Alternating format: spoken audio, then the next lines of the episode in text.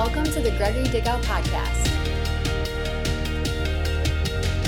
Let's get our Bibles out. I've got a word from God for you, and I'm very grateful that you came and joined me online today, and I really appreciate your presence. You know, we have to really value each other's presence. And so often we forget about God's presence and we don't appreciate his presence like we could or should. He's always with us, but you just don't always feel his presence. And with each other, we don't always feel each other's presence, but when we stay connected, there is a power and there is a strength and there is a, there is a multiplication of God's power and God's strength in your life and in our lives when we stay connected and when we're together. You know, I have a just a simple message for you today, and um, the title of this teaching is "A Mother's Wisdom." A mother's wisdom, and before I get to a mother's wisdom, I want you to just understand with me that how precious life is. I think in the last 12 to 14 months or 15 months now, that um, that's become clearer and clearer to me how precious life is. When people lose their lives, we realize how precious life is. And when so many people lost their lives in the last, in the last 15 months, with the virus and the complications of that virus and the um, various underlying conditions that people had, so many people dying prematurely, so many people dying before they could truly enjoy the, the fullness of life that God intended for them. But I want you to know that God's made a promise for you. And it is this that the enemy, the thief, comes to steal, kill, and destroy. But Jesus said, But I have come that you would have life in abundance to the full, till it overflows. No matter what you're going through in life, God wants you to know your life is going to get better because He's promised that the path of the righteous gets brighter and brighter until the full day. You know, our focus on a church, our focus as a church for the last year has not been we just can't wait to get back to the way things were. The focus of our church has been we don't want to go back to the way things were. We want to go forward to the way things were meant to be. We want to go forward to the way that God intended. We want to go forward to the way that God planned. You see, God's always unfolding a greater and greater part of your plan, His plan for your life. And that's why we, we need to trust. And in our church, we have decided to build our future based on these three core values that we will reprioritize our lives around trusting God.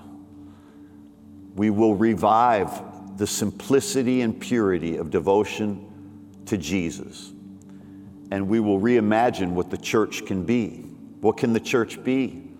The church can be the beautiful gates that God intended us to be. The church can be the beautiful gates that are the entryway into a life above and beyond anything you could ever imagine. The church is the beautiful gates. The church is the beautiful gates of precious pearls, one pearl stranded together, connected to another pearl.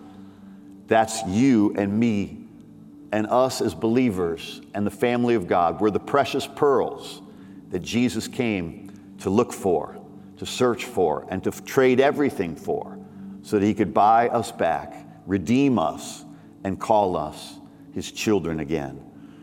So Let's be the beautiful gates. Let's not be the closed gates that are for the exclusive and the holy. Let's be the beautiful gates that welcome everyone freely to partake of God's goodness, His love, His kindness, His warmth, His forgiveness, His mercy, His grace. So we're focused on reprioritizing our lives around trusting God. We're focused on reviving the simplicity of our devotion to Jesus and to one another. And we are reimagining what the church can be the beautiful gates, not the church that judges, not the church that condemns, not the church that requires so many hoops to be jumped through for a person to be accepted.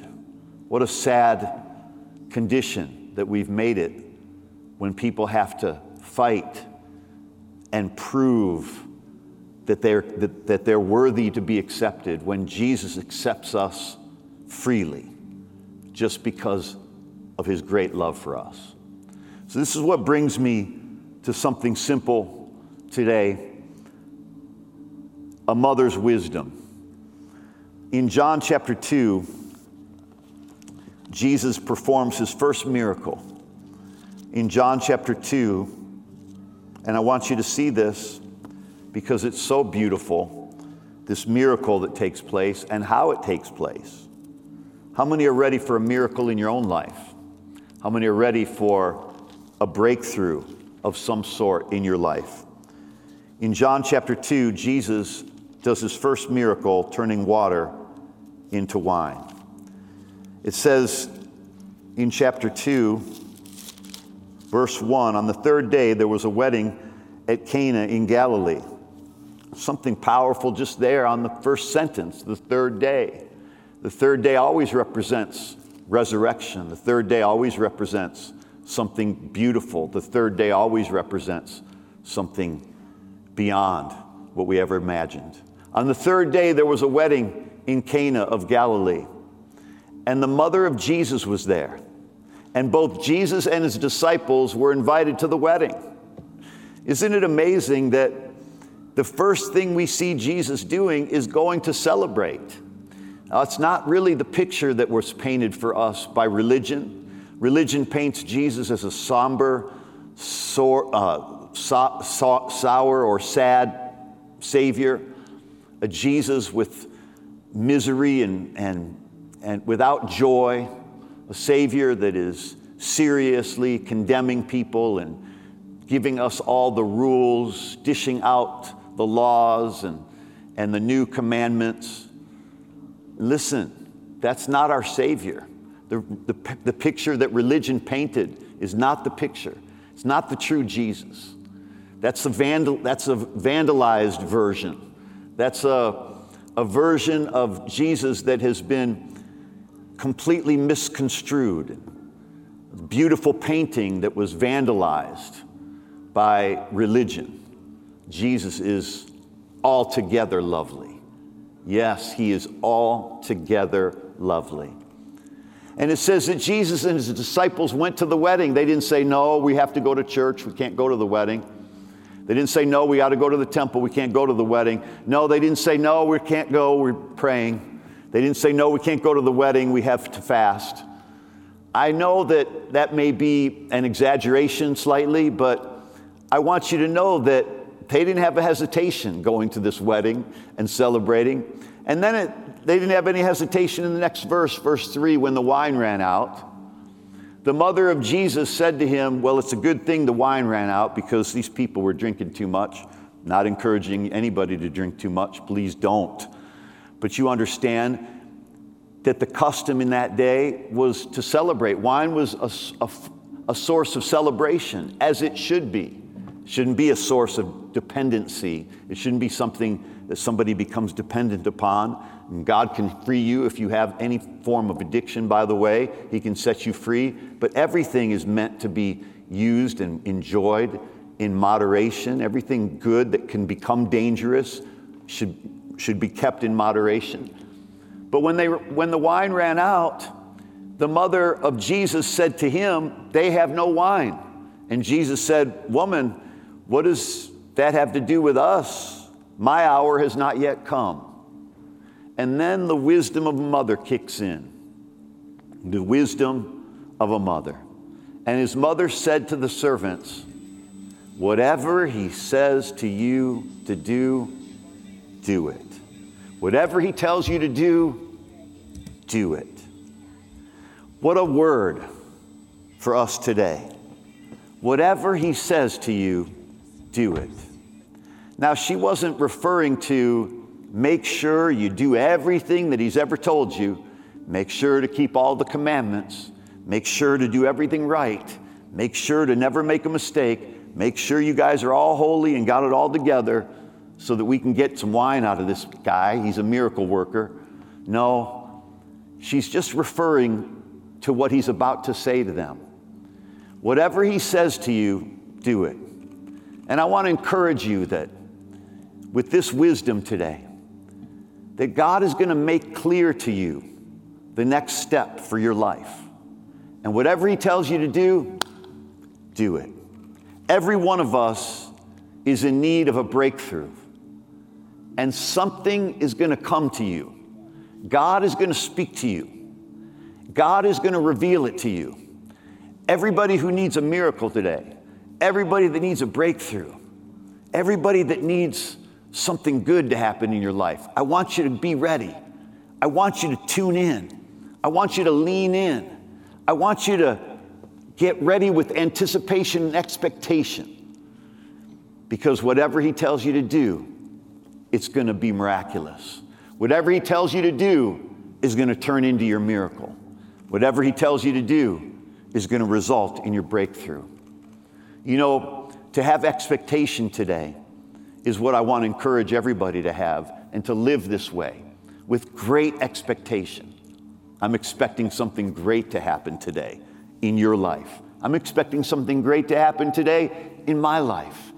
I believe that something great is always on the other side of doing what He tells you to do.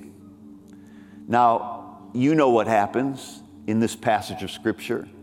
Jesus tells them, fill the water pots with water. And there's a lot of lesson to be learned here. And there's a lot of um, magnificent gems that we can pull out of this passage of Scripture. But I want you to stay in verse 5 for a moment. And I want you to see this again. I want you to see the wisdom of a mother. Now, however you grew up, mothers always had wisdom. Whenever you, however you grew up, no matter how good or bad your upbringing was, there would always be some wisdom that would come out of your mother's mouth. And there's always something there in what she says because it's almost always said with love. And it's almost always said with your best interest in mind. And I want you to know something that whatever he tells us to do, he has you in mind.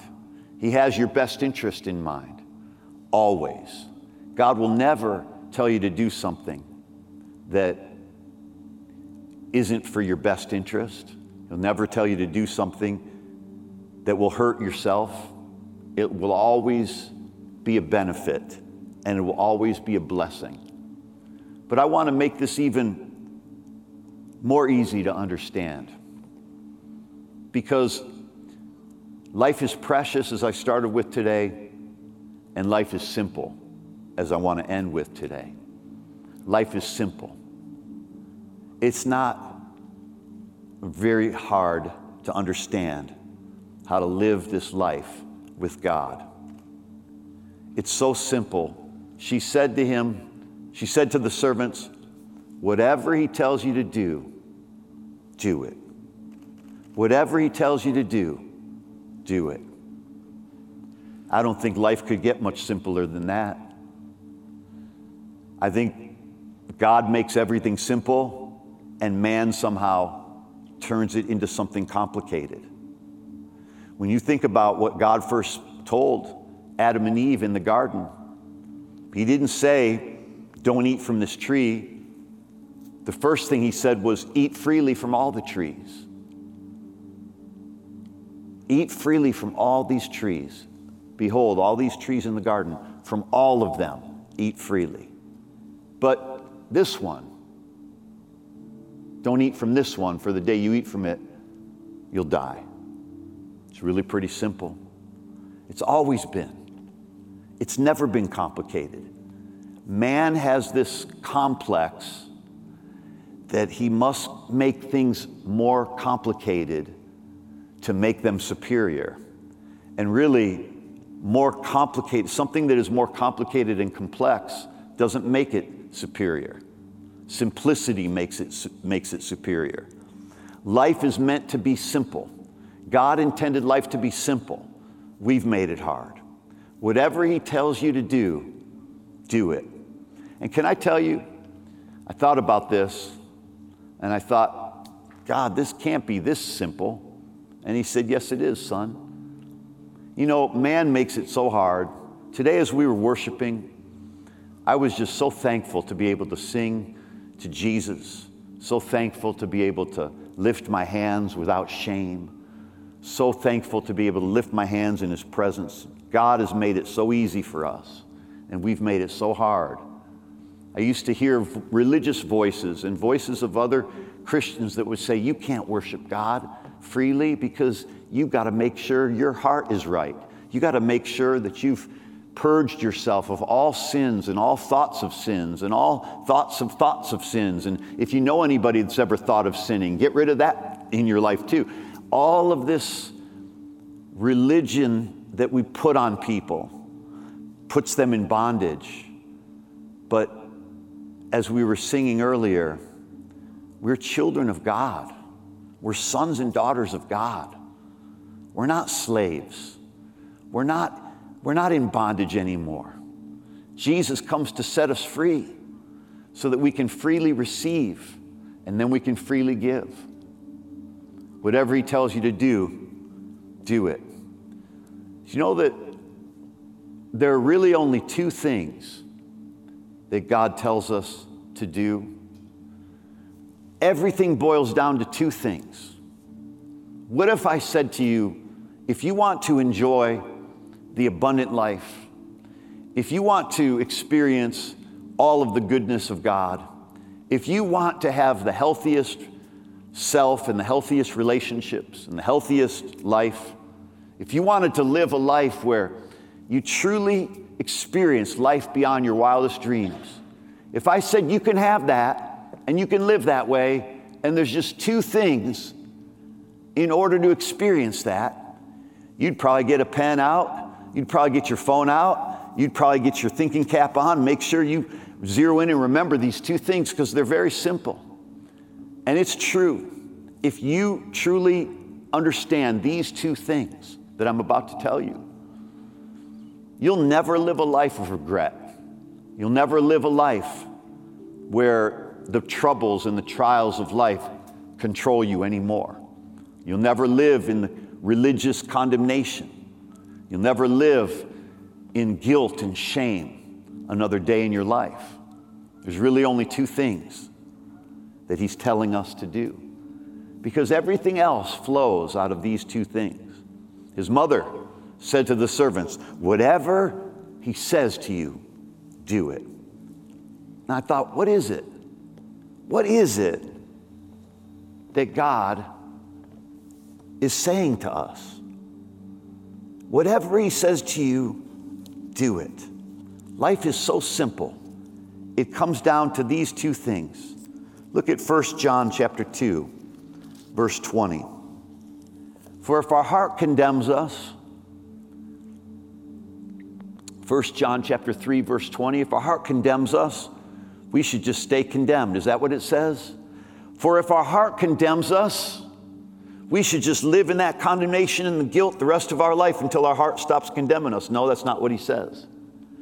He says in whatever our heart condemns us God is greater than our heart and knows all things in other words when your heart condemns you God wants you to know what He's done for you is greater than whatever voice is condemning you. In whatever our heart condemns us, God is greater than our heart and knows all things. What does He know all things? He knows all things are forgiven. He knows all things are in the past. He knows all things And you know what? He doesn't know. He doesn't know your sins anymore because he remembers them no more, the Bible says.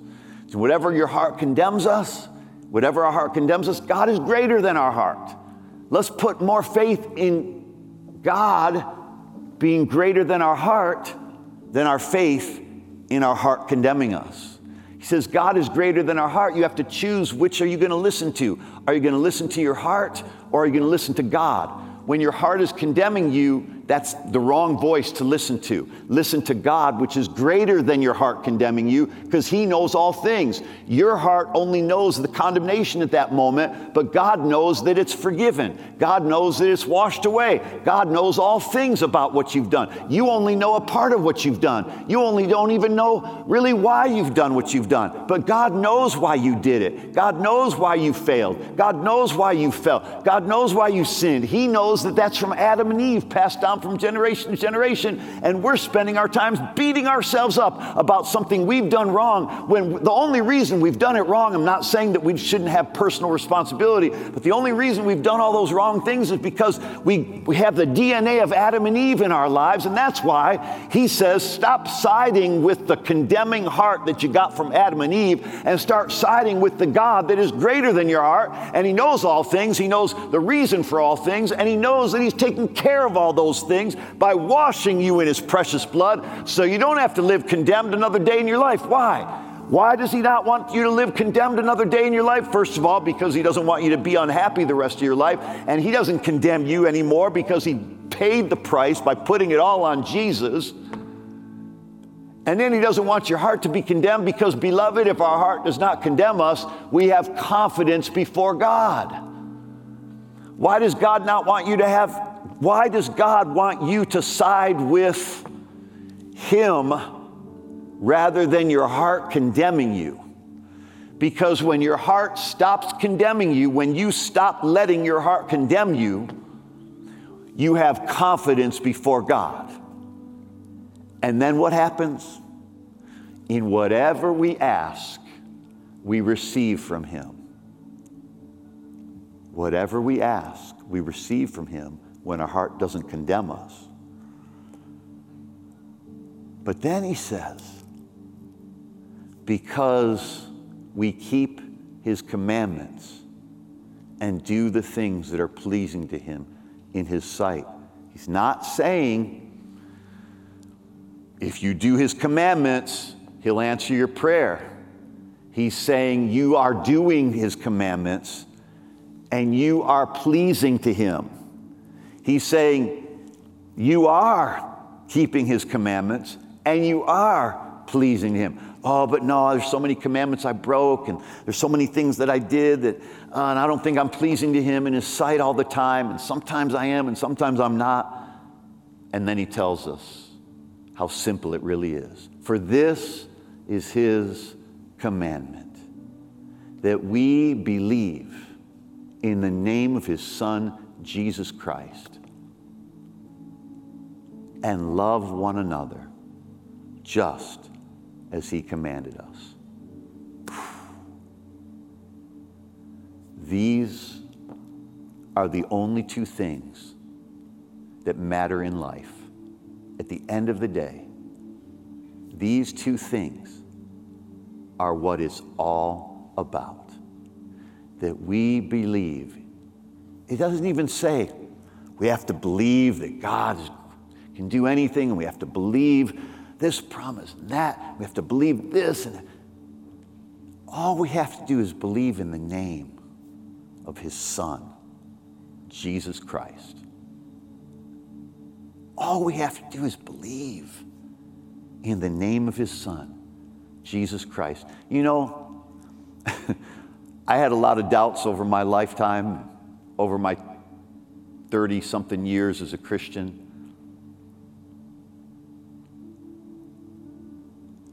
But you know what? Even I can do this believe in the name of his son, Jesus Christ. No, it can't be that simple. I'm reading it to you. No, it's, it's, it's more complicated than that. Really, is it? This is a commandment. You know, it's funny, it says in 1 John chapter 5, verse 4, and his commandments are not burdensome. and his commandments are not burdensome. Look at verse 3, I think. For his commandments, they're not burdensome. We feel like they are because we've been told we have to obey all these commands. And yet he says, For this is the love of God that we keep his commandments, and his commandments are not burdensome. What are they? Go back to 1 John chapter 3, verse 23. It's very simple. 1 John chapter 3, verse 23. This is his commandment that we keep, that we believe in the name of his son Jesus Christ. There's no way you're going to be able to believe everything in the Bible all at one time. It's progressive. The only thing that you need to focus on is believe in the name of his son, Jesus Christ. Think you can do that today? I think you can.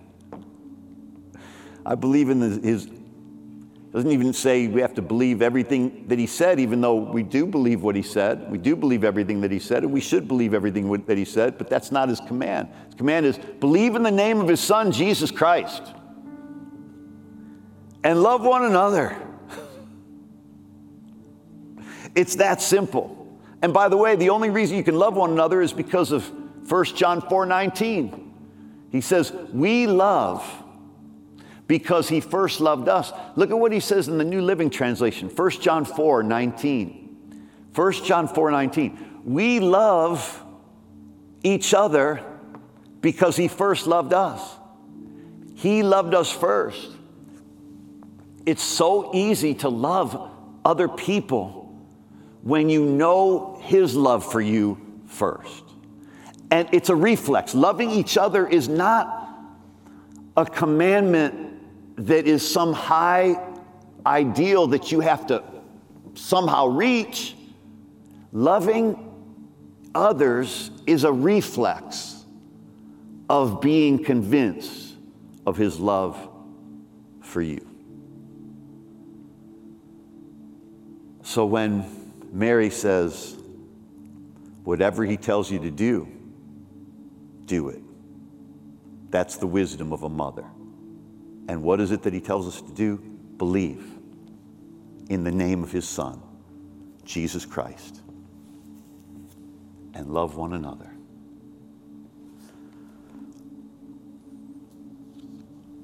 This is all about reviving simplicity.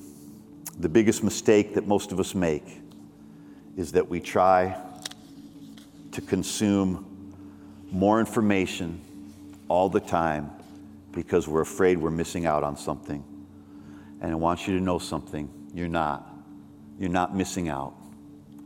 We don't need to keep gathering more information. If you want to learn other things, it's great. But stop learning new things out of the fear of missing out. Learn new things because you want to explore and discover them.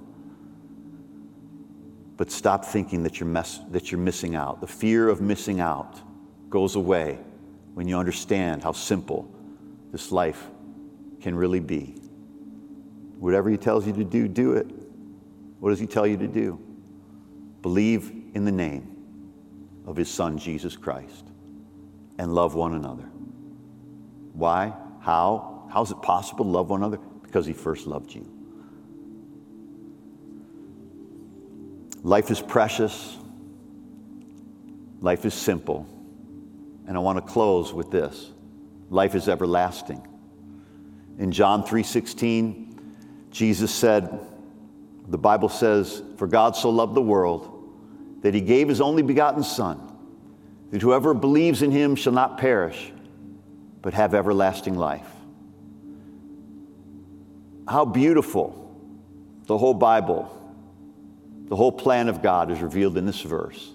God so loved the world that he gave his only begotten Son, that whoever believes in him should not perish, but have eternal life.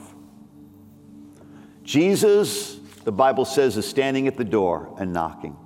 In Revelation 3:20, I stand at the door and knock. If anyone opens the door, if anyone hears my voice and opens the door, I will come into him and will dine with him and he with me. I'll close with this story. In 1967, the Beatles were recording their album Sgt. Pepper's Lonely Hearts Club Band. And they, were, they had to go to the studio to do the recording of a song on that album called Fixing a Hole. Paul McCartney of the Beatles was delayed. And as he was getting ready to go, with the other Beatles were already at the studio, Paul McCartney hears a knock on the door. Comes over, in 1967, opens the door, and a man with long hair looks at him and says, Hi, Paul, I'm Jesus Christ. Could I come in? Paul McCartney, true story, literally says, Absolutely, come in. They have tea together. They talk. And then Paul invites Jesus Christ, whether it was him or not, like only God knows. He invites Jesus Christ to go with him to the studio. They get in his car, they get in Paul's car, they drive to the studio, and Paul introduces the other Beatles to Jesus Christ and they're all glad to meet him. They sit and start recording their song. They invite him to stay. They look up 20 minutes later, he's gone. Where did he go?